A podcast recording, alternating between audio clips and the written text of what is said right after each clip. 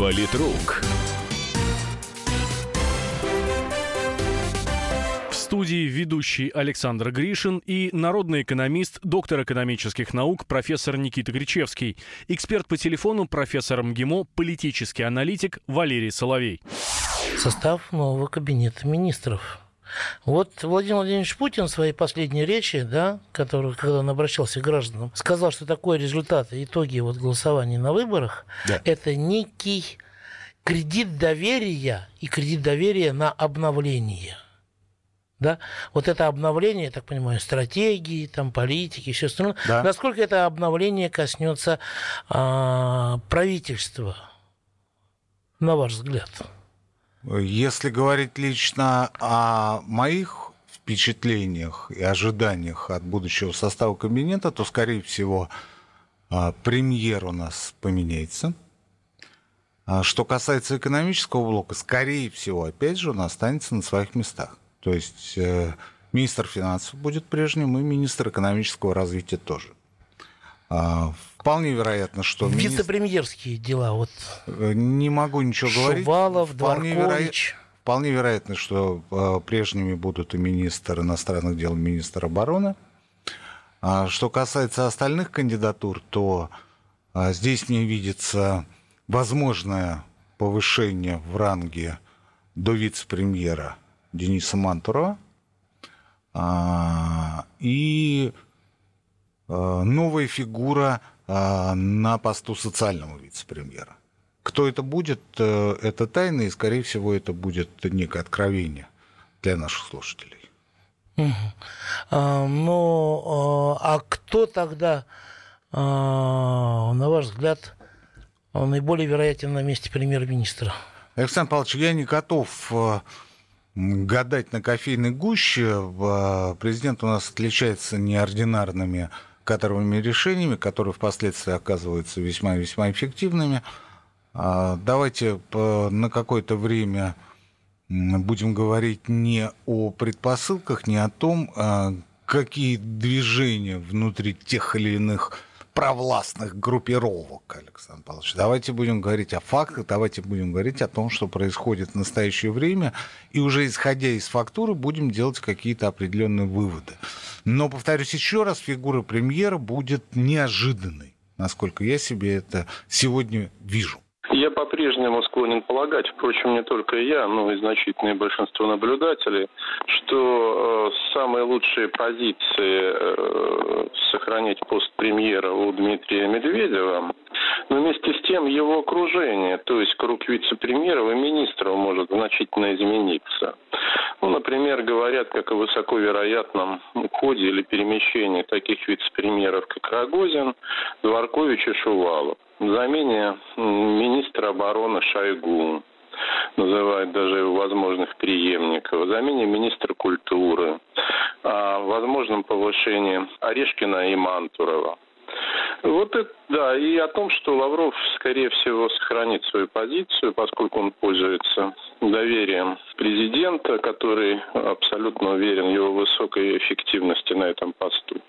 То есть посмотрите, что получается в этом случае, что премьер остается тем же, но среда вокруг него в значительной мере видоизменяется. Есть и второй вариант, суть которого, что премьером все-таки будет назначен другой человек. Чаще всего называют в этой связи фамилию помощника президента по экономике Белоусова. Вот, он считается таким хорошим технократом, не имеющим политических амбиций. Но одновременно будет введен пост заместителя главы администрации по экономике, который будет уравновешивать премьер-министра. И, наконец, самое главное, я не говорю о том, что все это в руках Путина, и в его голове точнее. Надо понимать следующее, что когда Путин принимает решение там, об обновлении кабинета, это решение носит комплексный характер. И смысл этого решения в том, чтобы сохранить баланс сил, или, возможно, изменить в нужном для Путина направлении баланс сил между ключевыми группировками, финансово-политическими и экономическими группировками. Очень условно, это две такие основные группировки. Одна группировка связана с ТЭКом, а вторая с оборонным комплексом. Если уходит Медведев, насколько вероятно возвращение Алексея Леонидовича Кудрина? Невероятно, Александр Павлович, абсолютно вообще невероятно. Невероятно. Невероятно, потому что господин Кудрин крайне непопулярен в обществе. Господин Кудрин не может предложить ничего нового. Господин Кудрин говорит мантрами, которые мы слышали на протяжении последних даже не десяти и не двадцати, а всех двадцати пяти лет существования свободной России. Ну, в качестве подтверждения, иллюстрации, один из последних примеров в этой связи — это заявление о том, что Россия сможет расти высокими темпами экономического роста без значительных инвестиций и без существенного увеличения количества рабочей силы, при том, что будет повышаться совокупная производительность факторов производства. Ну, некое откровение для публики, на самом деле для людей, которые экономически подкованы, которые интересуются экономическими новинками, здесь нет ничего нового, об этом говорится и пишется на протяжении последних двадцати-тридцати, а то и более лет. И вдруг те, кто входит в ближний круг Алексея Леонидовича, ни с того ни с сего прочитали об этом и решили, что нужно, так сказать, зажечь, зажечь и выступить с подобным тезисом о том, что нам необходимо повышать совокупную производительность факторов. Не просто производительность труда, но и производительность капитала, производительность инфраструктуры, производительность технологий и, конечно, производительность труда как одного из факторов производства. Но они, очевидно, не дочитали эту книжку, которую они держали в своих руках. Почему? Потому что в разных странах а, срабатывали разные факторы производства. Где-то одни, где-то другие, где-то это были капиталы, где-то это была инфраструктура, где-то это были как раз технологии. Последнее относится как раз к а, так называемым азиатским тиграм, государствам Юго-Восточной Азии. Они выскочили в первую очередь благодаря развитию технологий, благодаря повышению отдачи. Но господин Кудрин и его окружение об этом, очевидно, не знают. И как в таких условиях, Александр Павлович, мы можем всерьез рассуждать о том, что Кудрин может стать премьером? Да никак. При варианте, когда остается Дмитрий Анатольевич у нас главой правительства, возврат Кудрина невозможен. Ну, вряд ли. Ну, он выглядит, он выглядит все-таки маловероятным, несмотря на всю активность Кудрина.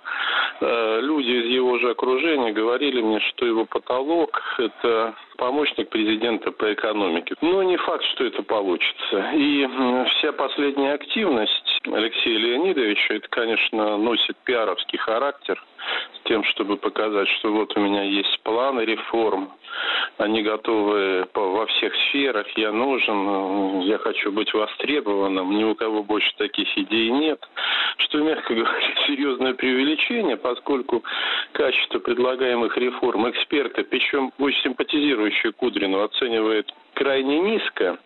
Это первое. И второе, они говорят, что, знаете, у нас этих проектов реформ в подвалах Белого дома, вот таких же, лежит не меньше дюжины. Можно достать любую, сдуть пыль и начать делать. Сейчас мы уходим на небольшой перерыв, после которого продолжим беседу с Никитой Кричевским о том, каким мы увидим новое правительство после инаугурации Владимира Путина. Политрук.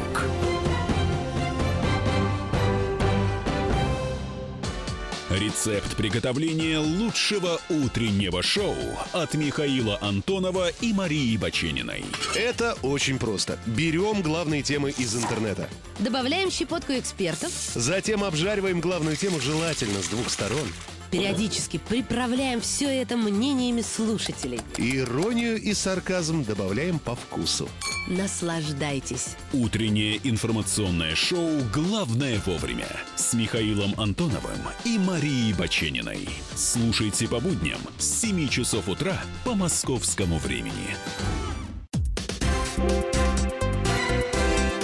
Политрук. В студии ведущий Александр Гришин и народный экономист, доктор экономических наук, профессор Никита Кричевский. Эксперт по телефону, профессор МГИМО, политический аналитик Валерий Соловей. А вот, скажем так, многочисленные скандальные истории с космодромом Восточный скажутся ли на карьере Дмитрия Олеговича Рогозина, еще одного вице-премьера, ответственного за ВПК? Я не уверен в том, что они так уж сильно скажутся. Если и будет перемещение, то оно будет не вертикальным, то есть сверху вниз, а горизонтальным. Вполне вероятно, что Дмитрий Олегович либо останется на своем посту, либо уйдет, скажем так, в параллельное плавание на сопоставимую должность, связанную с управлением с существенным количеством производственных активов в этой области, в военно-промышленном комплексе. И что касается многочисленных скандалов, вот вы упомянули Восточный, то здесь я бы не стал говорить о том, что вина Рогозина очевидно исключительна. Там отличились, в кавычках, все. В целом невозможно закончить строительство космодрома в намеченные сроки, хотя Дмитрий Олегович такие обещания давал президенту. И, кстати, надо сказать, что его за язык никто не тянул. Это первое. И второе, это, возможно, избыточная склонность Дмитрия Олеговича к самопиару. Ну, ему, сказать, на вид поставили, он от этого отказался, да, от самопиара. Ну, так была у него репутация человека в правительстве, который при виде микрофона тут же начинает говорить. Сейчас, посмотрите, Дмитрий Олегович, он, сказать, не на слуху, то есть он хранит такую, как назвали бы в наше с вами время молодости, партийную скромность и дисциплину. Понятно. Вот, поможет ему это или нет, трудно сказать. Вот. Но недовольство, да, было. Было, оно накопилось. Есть еще два ключевых министра, да, они так были названы, которые подчиняются непосредственно не председателю правительства, да, а президенту. Так. Да, ну, двое были названы, один нет.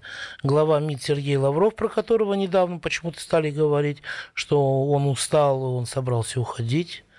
Да, э, глава МВД Колокольцев и э, Сергей Кужегетович Шойгу. По поводу министра обороны мы с вами уже упоминали.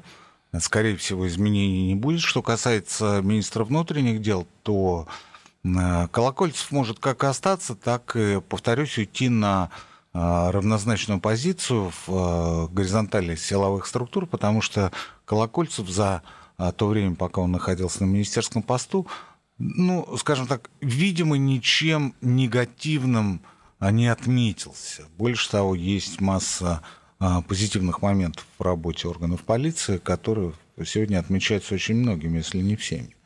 А в то же время, конечно, говорить о том, что а, полиция работает так, как хотелось бы обществу, пока еще рано. Но, тем не менее, это а, силовая структура, к которой претензий крайне немного. Ну, впрочем, у нас к силовым структурам вообще претензий очень мало. Давайте возьмем эф эс бэ, давайте возьмем э, Министерство обороны, давайте возьмем другие спецслужбы. Все они работают, как показывают последние события, весьма и весьма эффективно. Сергей Викторович Лавров.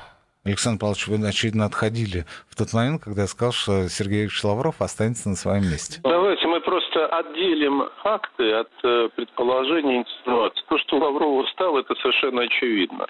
Но это человек, который находится на государственной службе. Для него характерное восприятие следующим образом, что если это требует страна, в данном случае президент, то я буду выполнять свои обязанности. Путин более чем удовлетворен тем, как Лавров выполняет свои служебные обязанности. Более чем удовлетворен. Поэтому все, что касается предположения о его возможном уходе, отставки или о недовольстве Путина, мне кажется, ну, более чем серьезным преувеличением.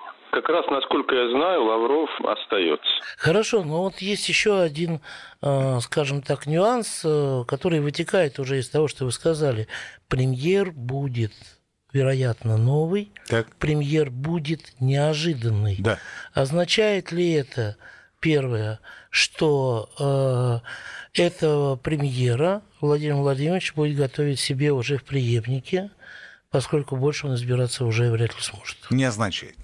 Безусловно, не означает, потому что срок э, президентства шесть лет, и...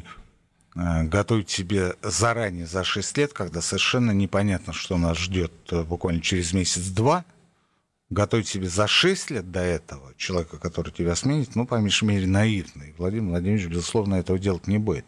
морально-психологически общество уже вряд ли захочет видеть военного или чекиста во главе страны. Ну, есть определенная усталость от такого типа руководителя, что у нас слишком много сейчас военных, слишком много чекистов. И нельзя сбрасывать со счетов массовое настроение. Это очень серьезный факт. Поэтому, конечно, такой преемник должен пройти подготовку гражданской службы. И наиболее популярная точка зрения, что не значит, что она наиболее точно, состоит в том, что вот это правительство, которое сейчас сформировано, носит переходный характер. Оно на два-три года, а через два-три года во главе правительства или там в его верхней части появится та фигура, которая станет преемником Путина. И якобы, по слухам, Путин попросил ряд министров проработать вот в правительстве еще именно два-три года. Он сказал, потом вы сможете уйти на покой. Мне представляется, что э, нынешний кабинет министров, точнее, тот кабинет министров, который мы увидим приблизительно через месяц, это будет кабинет э, не постоянный, кабинет, который будет сформирован на несколько лет. Может, технически на два-три нет, года, нет, да? Нет, его нельзя назвать техническим. Угу. Почему? Потому что крайне важно осознавать и видеть, насколько соответствуют те или иные кандидатуры масштабам проводимых изменений. Тут э, очень важный момент. Ну, э, давайте вспомним э, господина Дворковича. Э, несколько лет назад э, он имел массу шансов для того, чтобы уйти на одну из инфраструктурных монополий. Это не «Газпром» и не «Транснефть». Но инфраструктурная монополия, здесь говорить не будем какая. Не отпустили. Почему не отпустили? Потому что нужен в правительстве.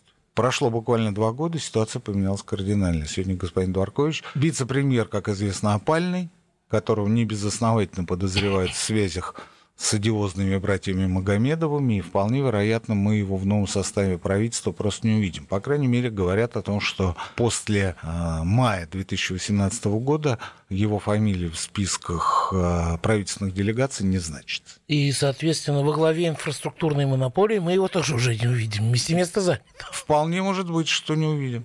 Вполне ну, может быть. Угу. Но, с другой стороны, э, э, господа, у нашего президента есть одно очень хорошее качество, на мой взгляд. Он никогда никого не загоняет в угол. Ну да, хороший для членов его команды, там, на том или ином. И для членов его команды, и для людей, которые когда-то повели себя неправильно, некрасиво по отношению к нему, по отношению к его окружению, по отношению к обществу в целом. Ну, согласен. Сейчас даже вот Бориса Джонсона с Терезой Мэй тоже не загоняет в угол. Хотя мог бы. Ему... Мог бы, мог бы без проблем.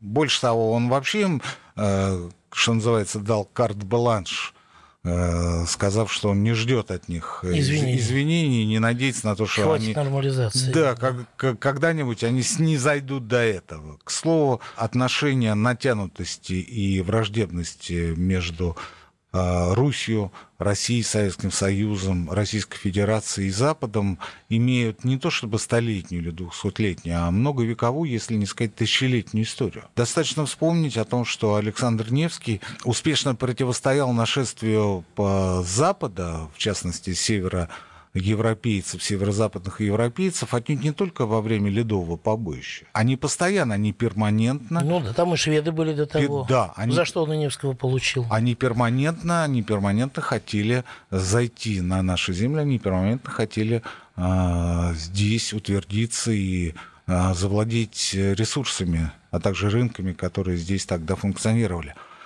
Ледовое побоище – это только часть того, что было. И возможно, что его братание с сыном Батыя, с Артаком, тогда, когда Батый был ханом в Золотой Орде, было продиктовано в том числе и в первую очередь тем, что он был крайне заинтересован в поиске и нахождении союзников для отражения западной агрессии против Руси, против России.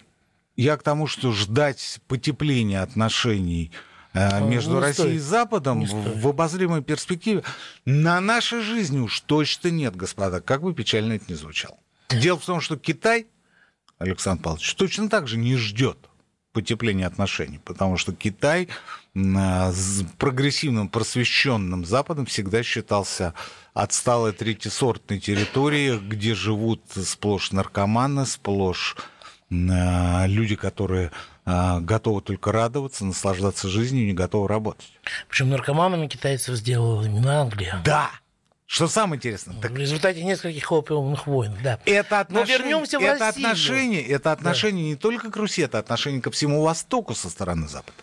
Да, и товарищам литовцам и латышам я бы не, не рекомендовал тоже расслабляться, потому там что же они та, та, те, же самые, там же те же самые холопы для английских джентльменов. Сейчас мы уходим на небольшой перерыв, после которого продолжим беседу с Никитой Кричевским о том, каким мы увидим новое правительство после инаугурации Владимира Путина.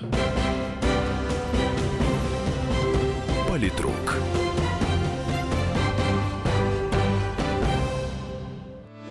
Главное аналитическое шоу страны. Михаил Владимирович Юрьев, Михаил Владимирович Леонтьев, Илья Савельев. Это главтема. Они знают, как надо. Мы несем свою миссию выработать мысль о том, как должно быть.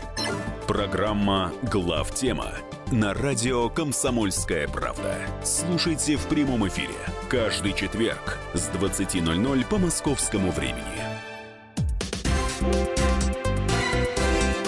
Политрук. В студии ведущий Александр Гришин и народный экономист, доктор экономических наук, профессор Никита Кричевский. Эксперт по телефону, профессор МГИМО, политический аналитик Валерий Соловей. А, еще одна фигура, да, которая, вот, э, если прогноз сбудется, освободит шахматное поле — Дмитрий Анатольевич Медведев. Да. Он... Куда стопы свои направят, в каких списках, в каких делегациях мы его увидим. Но то, что не канет в небытие, это сто процентов. Абсолютно исключено. Дмитрий Анатольевич оставил, ну, для кого-то очень яркий, для кого-то крайне негативный, но все-таки след в современной российской государственности. И отправлять его на заслуженный отдых, тогда, когда ему до заслуженного отдыха еще очень далеко, никому не интересно. Это человек, который обладает огромными компетенциями, человек, который обладает во власти авторитетом, во власти, повторюсь, авторитетом, человек, который может принести достаточно пользы. Есть э, обоснованное суждение о том, что Дмитрий Анатольевич может уйти на позицию председателя Верховного суда. Госпожа Хахалева приготовится, Александр Павлович.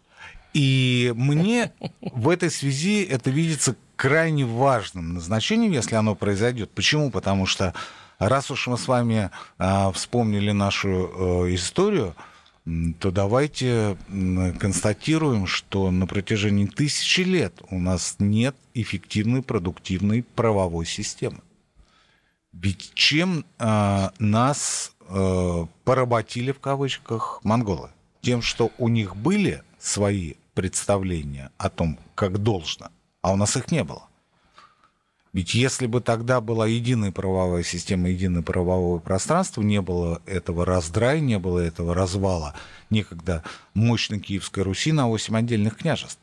А монголы пришли, они принесли с собой не нормативы, которые в дальнейшем были названы Конституцией, но принесли с собой понятия. И вот по этим понятиям мы продолжаем жить на протяжении уже более чем восьмисот лет.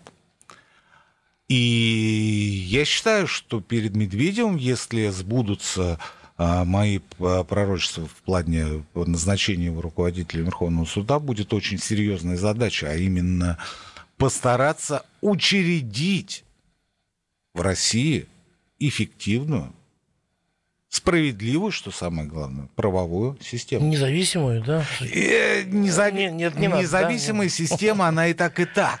Потому что, а, давайте, давайте говорить так, судья выше правителя. Вот задача Медведева. Сделать так, чтобы судья, чтобы право были выше системы государственного управления. Потому что сегодня у нас, к сожалению, все наоборот. Не правосудие, чтобы было справедливым. Понятно. А, вице-премьер по социальным вопросам, это, я так понимаю, Голодец? Нет. Нет, Нет, Александр Павлович. Я слышал э, разные фамилии, и я не готов вот, даже в принципе говорить о том, кто это может быть. Угу. Ясно, что это, скорее всего, будет женщина, ясно, что, скорее всего, это будет человек, который э, не будет э, обладать соответствующими компетенциями, как это ни печально. Почему? Потому что действительно качественных, матерых спецов в области социального обеспечения, социальной защиты в современной России раз-два.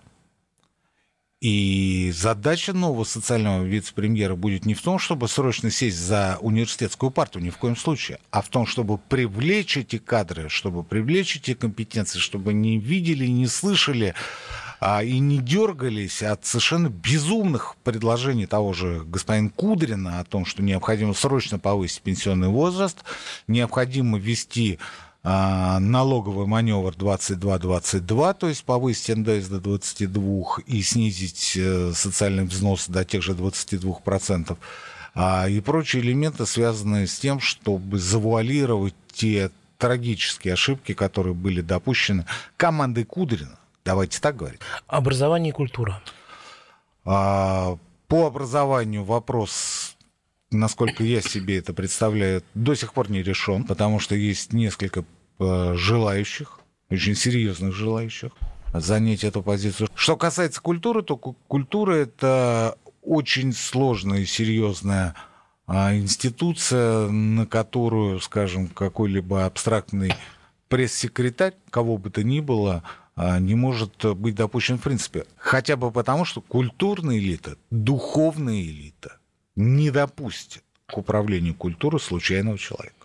А чем не устраивает Мединский? А кто сказал, что не устраивает?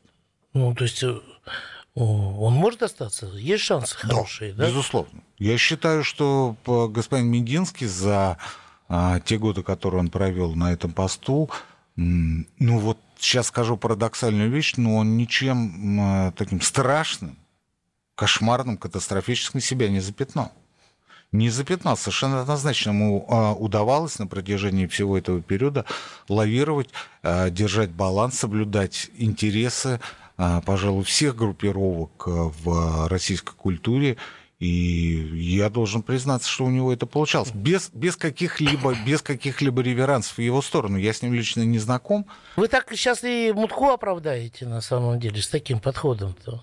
Я никого не оправдываю, ни в коем случае. И когда мы говорим о Мединском, наверняка кто-то из слушателей вспомнит историю с его диссертацией. Но не по политологии, а по истории. Мне не очень понятно, зачем он это делал. Но это его личное, что называется, хотелки. Защитился, защитился. Я не квалификационная комиссия, да, поэтому я не могу тут ничего оценивать. Это вопрос риторический. Но что я, касается, например, что... знаю, да, что очень многие, допустим, умные люди со степенями, там даже и доктора наук и так далее, они просто э, большому количеству остепененных, да, и вошедших во власть э, людей делали диссертации на заказ.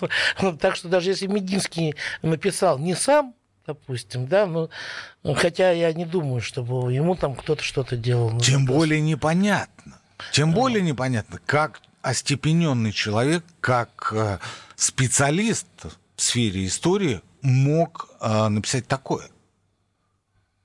То есть это поклеп вообще на всю систему а, черных диссертаций, Александр Павлович. Поклеп на систему черных диссертаций. Это удар по всей системе черного рынка научных защит. И вот здесь, вот, мне кажется, ВАК должен был заступиться за честь своих ученых. Что касается Мутко и Колобкова, то здесь судить мне сложно, потому что, понимаете, какая история? У Виталия Леонтьевича есть очень сильная поддержка со стороны очень важной, но не государственной структуры, я не буду говорить, какой конкретно. И эта поддержка... Случайно не той, которая сейчас взаим... дисквалифицирована в международном плане? Александр Павлович... Эта структура не может быть дисквалифицирована по определению, потому что эта структура существует на нашей территории а, больше тысячи лет. Ах, с конца вот десятого века. Как, вот, как. Вот. И эта структура взаимодействует, ну, что называется, и в одну сторону, и в другую. То есть где-то этой структуре шел навстречу Виталий Леонтьевич, где-то, вот как сегодня, эта структура, наоборот, помогает Виталию Леонтьевичу. И если эта структура заступается и поддерживает Виталия Леонтьевича в, труд, в трудную минуту, я полагаю, что она имеет на это основание, и это не ограничивается фразой «ты мне, я тебе». Не, ну если он им так дорог, могли бы сделать его настоятелем храма Христа Спасителя. Александр Павлович, Александр Павлович, вы меня не провоцируйте, я ведь не говорил о православной вере, а вы почему-то уходите в сторону эр пэ цэ. Не надо, мы не поддаемся. Хорошо. Ладно, а Колобков? Министр спорта – фигура ситуативная и фигура действительно техническая. Почему? Потому что в российском спорте, как в любом спорте, в других государствах на первом месте стоит федерация. И они, конечно, определяют правила игры. И здесь задача министра быть эффективным связующим звеном между этими федерациями. Я думаю, что до проведения чемпионата мира по футболу говорить об этом не приходится. Думаю, что решения будут приниматься после чемпионата. И, возможно, по его, ну, не спортивным, а я бы сказал, организационно-техническим итогам. Как все это прошло. Что касается о ка эр, то... Ну, то есть здесь важен менеджер. Понимаете? Понятно. Здесь совершенно не обязательно должен быть олимпийский чемпион. Понятно. Если Но... это олимпийский чемпион и менеджер одновременно, ну, это действительно находка и для власти, и для спорта в целом. Что касается о ка эр, то... Александр Павлович, я крайне негативно отношусь к господину Жукову.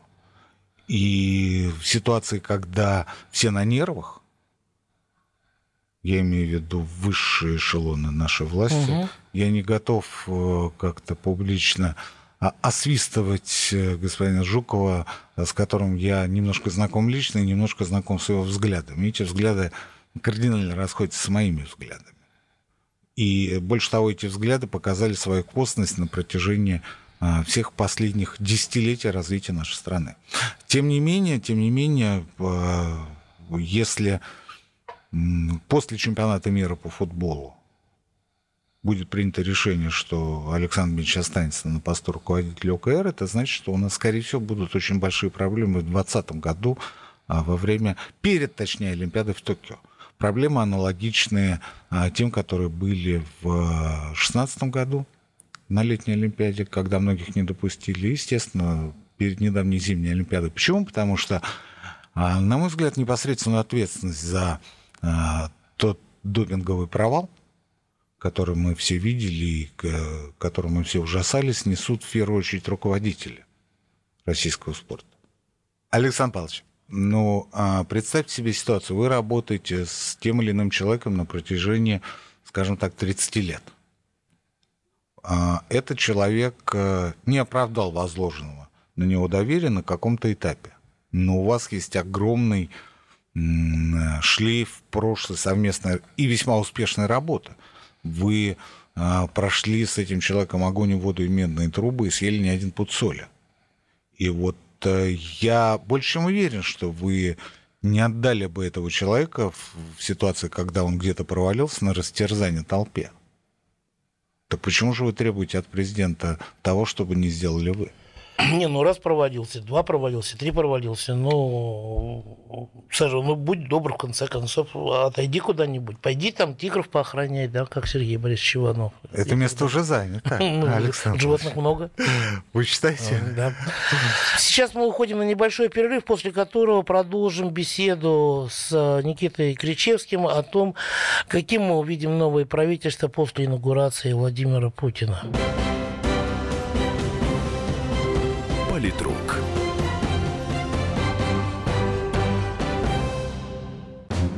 Смертельно больной уралец ограбил ломбард, чтобы поехать в романтическое путешествие. Суррогатная мать отказалась отдавать детей биологическим родителям и сбежала. Две семейные пары заказали убийство своего бывшего шефа. Учитель сорок минут орала на семиклассницу за прокинутый цветок. Итальянка собирается замуж за осужденного пожизненно русского убийцу. Никакой политики, никакой экономики. У нас особый случай. Только человеческие истории, которые никого не оставят равнодушными. В студии Екатерина Белых и Антон Арасланов. Слушайте по будням с двенадцати часов. По московскому времени.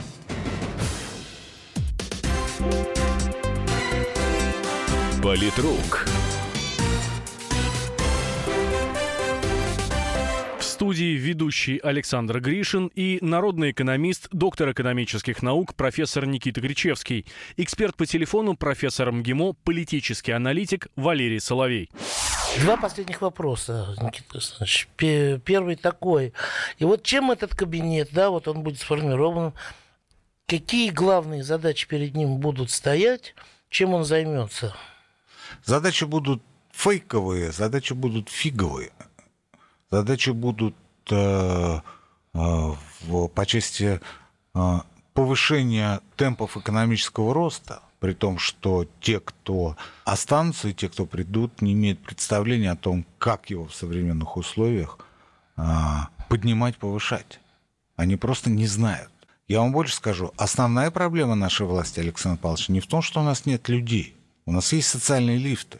Слава тебе, Господи, они начали работать. И давайте помянем добрым словом многочисленные конкурсы, которые проходили в последние месяцы. А они наконец-то начали работать. Пусть со скрипом, пусть во многом а, с имитацией, но тем не менее, это маленький, но шажок вперед. Но у нас совершенно напрочь отсутствуют социальные лифты для идей. Не так давно общался с очень высоко поставленным работником кабинета министров, ну, очень высоко поставленным. Конечно, не самым первым и не со вторым, но это был весьма-весьма серьезный человек. И когда зашел разговор о пенсионной системе, о предложениях, которые звучали для нормализации положения, я ему говорил о том, что, ну, во-первых, к сожалению, как бы это было не прискорбно, но а, нам необходимо повышать пенсионные взносы. А, кроме того, нам важно а, установить минимальную сумму платежа по пенсионным взносам. Ну, скажем, пять тысяч рублей за каждого работника. То есть ты можешь ему платить хоть тысячу, хоть пятьсот рублей на руки, но не меньше пяти тысяч будь обязан за него перечислить в Пенсионный фонд России. Наконец, третье, и, на мой взгляд, самое главное, то, чем должен будет заниматься социальный вице-премьер. Наше общество, наша страна стремительно меняется, пусть менее активно в сравнении, например, с развитым миром, но идет в общем тренде. Я о чем говорю? Я говорю о цифровизации. Но как мы можем, например, отрегулировать вопросы пенсионного обеспечения диджитал-менеджера, блокчейн-дизайнера или даже не элитного обычного блогера, то есть людей, которые сегодня не платят. Наконец, можем ли мы принимать взносы в криптовалютах? Ведь у нас же есть наш светоч Виталик Бутерин, уроженец Коломны, который имеет, насколько я знаю, в том числе и российское гражданство, ведь у него нет портмоне, у него нет кошелька, у него только смартфон, а там его эфириумы. Вот могут ли в Пенсионном фонде России принимать криптовалюты в качестве взносов или не могут? Вот это вопрос. И это проблема, которой сегодня озадачен весь развитый мир. Например, в Германии существует целое направление исследований и выработки рекомендаций для Кабинета министров. Вы что-нибудь слышали у нас об этом? Нет, мы не можем разобраться с тем, что мы наворотили. Я от криптовалюты сам бегаю, как черт от ладана. Александр Павлович, мы не можем... Будучи уверен в том, что это очередной лохотрон... Мы не можем разобраться с тем, что мы наворотили в предыдущие годы. Мы не можем понять, что повышение пенсионного возраста – это вопрос не бюджетный, не финансовый, а медико-социальный. Иными словами, если у вас денег в бюджете много... Тогда, по вашей логике, вы должны пенсионный возраст снижать. Но почему-то в середине нулевых его не снижали, Александр Павлович, и мы с вами это очень хорошо помним. Извините, повышение пенсионного возраста приведет э, не к тому, к чему хотят правительственные эксперты. Не Сейчас, перебивайте, извините. Александр Павлович, не перебивайте. Повышение пенсионного возраста, вообще изменение пенсионного возраста, это вопрос исследований. Исследований специалистов, которые могут определить, насколько выросла трудоспособность населения. Если она выросла на три года, значит, его надо повышать на три года. Если она выросла на семь лет, значит, на семь. Но это должны быть специалисты, это должна быть очень серьезная работа. Это не бюджетный показатель, а социальный. И последний в этой части, Александр Павлович, в восемьдесят третьем году администрация Рональда Рейгана приняла решение о повышении пенсионного возраста на два года. В США. Знаете, через сколько лет? Через семнадцать. И то не для всех, а только для молодежи. Ну да, в условиях, когда после сорока пяти уже не берут на работу практически нигде, повышение пенсионного возраста приведет э, только к росту числа безработных на улице. С одной стороны, а, с одной, а с другой стороны, это закупорка тех самых социальных лифтов для людей, для молодежи. Последний, ну вот раз уж пошли вот так вот по реформам, да, там пенсионная система, прочее, эн дэ эф эл прогрессивный введут у нас в стране или нет? При новом правительстве, вот при этом. А вы затронули очень важный вопрос, Александр Павлович, огромное вам спасибо. А, на мой взгляд, для того, чтобы нормализовать ситуацию, для того, чтобы выправить развитие нашей страны, для того, чтобы она наконец-то а, не поплелась, но понеслась вперед семимильными шагами, необходимо восстановить социальную справедливость. И прогрессивный подоходный налог – это только малая часть того, что включает это большое понятие. Это, во-первых, создание равных условий для получения образования, здравоохранения, для самореализации, для всех граждан страны. Не для тех, у кого есть деньги, а для всех. Ведь сегодня, если бы а, родился в Архангельской губернии Михаил Ломоносов, он же он бы не стал великим ученым, академиком. Он бы там так за и помер. Да, он бы наверняка спился, Александр Павлович. Потом, это перераспределение в интересах большинства. Да, я понимаю, это не совсем корректно, но тем не менее. А, национального дохода, национального богатства. То есть, в том числе, это тот самый прогрессивный подоходный. Ну и, наконец, это создание максимально благоприятных условий для нашей с вами социальной кооперации. То есть а, две части. Либо мы хотим реализовывать себя как некоммерческая организация, то есть, например, волонтеры. С этим, слава богу, все более-менее. Либо как коммерческая.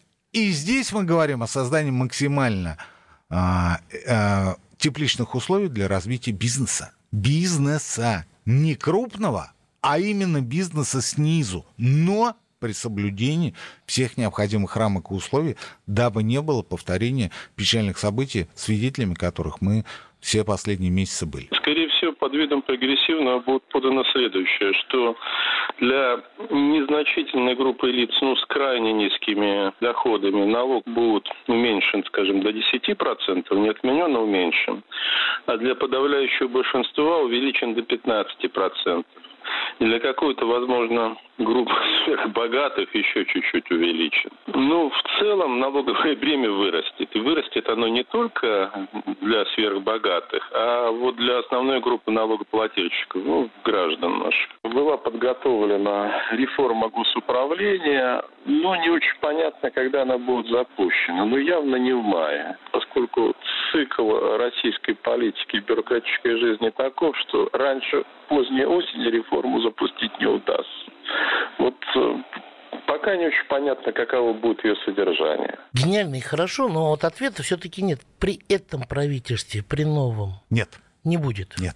Потому что, Александр Павлович, я уверен, что так или иначе социальный лифт не для людей, но для идей однажды начнет работать. Так или иначе мы окажемся в ситуации, когда ну, абсолютно все варианты, скажем так, пришпоривания практически дохлые лошади будут перебраны, будут использованы, и мы поймем, что а, отгадка кроется не в каких-то импортных рецептах, о которых говорил Алексей Леонидович Кудрин, а в том, чтобы просто повернуться лицом к людям. Здесь вопрос уже к политической воле. Хочет ли верховное руководство что-то менять?